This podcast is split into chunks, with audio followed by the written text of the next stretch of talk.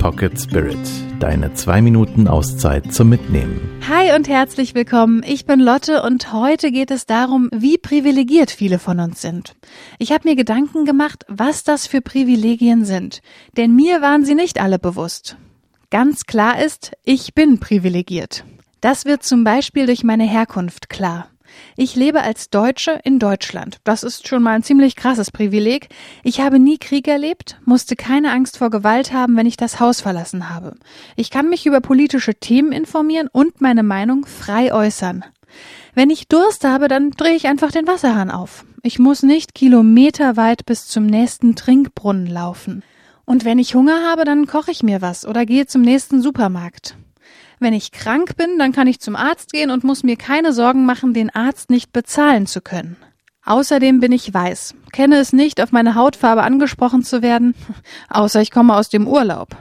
Ich konnte aufs Gymnasium gehen und studieren. Meine Eltern haben mich, so gut es ging, dabei finanziell und ideell unterstützt.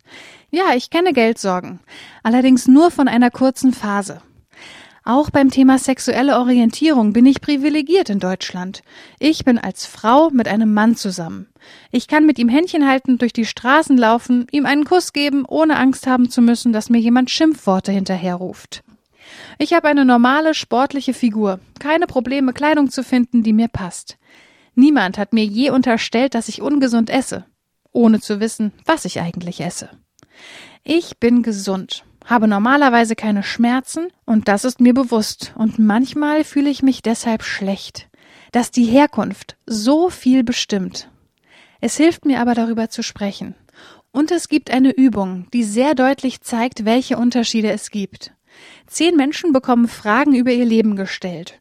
Fühlen sie sich privilegiert, gehen sie einen Schritt nach vorne. Wenn nicht, dann nach hinten. Das Bild, das dann entsteht, ist sehr eindeutig. Vielleicht magst du die Übung mal in deinem Freundeskreis ausprobieren.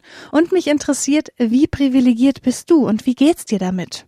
Erzähl mir davon entweder per Insta oder E-Mail an pocketspirit@indeon.de.